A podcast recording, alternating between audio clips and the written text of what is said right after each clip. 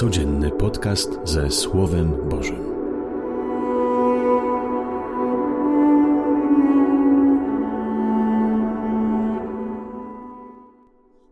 Z Ewangelii według świętego Łukasza. Bóg posłał anioła Gabriela do miasta w Galilei, zwanego Nazaret, do dziewicy poślubionej mężowi imieniem Józef z rodu Dawida, a dziewicy było na imię Maryja. Anioł wszedł do niej i rzekł: Bądź pozdrowiona, pełna łaski. Pan z tobą, błogosławiona jesteś między niewiastami. Ona zmieszała się na te słowa i rozważała, co miałoby znaczyć to pozdrowienie. Lecz anioł rzekł do niej: Nie bój się, Maryjo. Znalazłaś bowiem łaskę u Boga, oto poczniesz i porodzisz syna, któremu nadasz imię Jezus. Będzie on wielki i będzie nazwany synem Najwyższego, a Pan Bóg da mu tron jego praojca Dawida. Będzie panował nad domem Jakuba na wieki, a jego panowaniu nie będzie końca. Na to Maryja rzekła do anioła: Jakże się to stanie, skoro nie zna męża? Anioł jej odpowiedział: Duch Święty stąpi na ciebie i moc Najwyższego osłoni cię.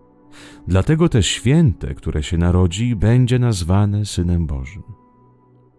A oto również krewna Twoja Elżbieta poczęła w swej starości syna i jest już w szóstym miesiącu ta, która uchodzi za niepodną. Dla Boga bowiem nie ma nic niemożliwego. Na to rzekła Maryja: Oto ja, służebnica Pańska. Niech mi się stanie według Twego słowa. Wtedy odszedł od niej anioł. Oto słowo Pańskie. Chwała Tobie, Chryste. Młoda Maryja z dalekiej, zapomnianej wioski Nazaret przewyższa wszystkich mędrców i wysoko postawionych ludzi. Młoda Maryja nie boi się zaryzykować. Wie, że to, co proponuje jej Bóg, jest nierealne. W tamtym świecie, w tamtej kulturze, przy panującym prawie, który za nic uważał kobietę i która mogła stracić życie lub zniszczyć sobie przyszłość z błahych powodów, ona się decyduje na bycie matką Boga, bez udziału mężczyzny.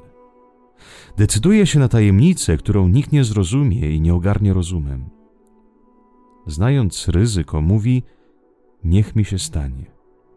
Ufa, że to, co proponuje Bóg, jest czymś zbawczym nie tylko dla niej, ale i dla całej ludzkości. Wie dobrze, że, życie będzie miała swoje prawa. Wie dobrze, że nie będzie chroniona od trudności i cierpień. Wie dobrze, że Bóg nie załatwi jej tronu, kasy, piękną willę służących dla niej jej syna.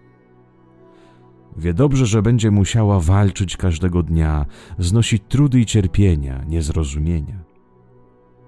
Wie dobrze, że życie cudownie się nie zmieni. Wie dobrze, że cudownie się nie wzbogaci, że Józef cudownie wszystko, wszystkiego nie zrozumie bez trudu i walki. Wie dobrze, że będzie pod górkę. Nie oczekuje od Boga specjalnych prezentów i względów, ale jednego jest pewna, że Bóg ją nie zostawi. Daje potrzebne siły, potrzebną mądrość i przede wszystkim daje jej swojego ducha, który będzie ją prowadził. Jest pewna, że zawsze będzie miała w sercu pokój i wiarę w Boga, który nie zostawia, ale ciągle jest obecny. I to jej wystarczy. To jej wystarczy, by walczyć, zmagać się, poszukiwać, przeżyć przeróżne życiowe trudności. Młoda Maryja wie, że da radę, bo czuwa nad nią On, Pan Panów i Król Królów i z nim przezwycięży wszystko. Potrzeba tylko czasu, cierpliwości i przenikliwego spojrzenia, by pojąć i zrozumieć działanie Boga, który działa w rzeczach prostych, nieraz trudnych i po, ludzki, i po ludzku nie do przejścia.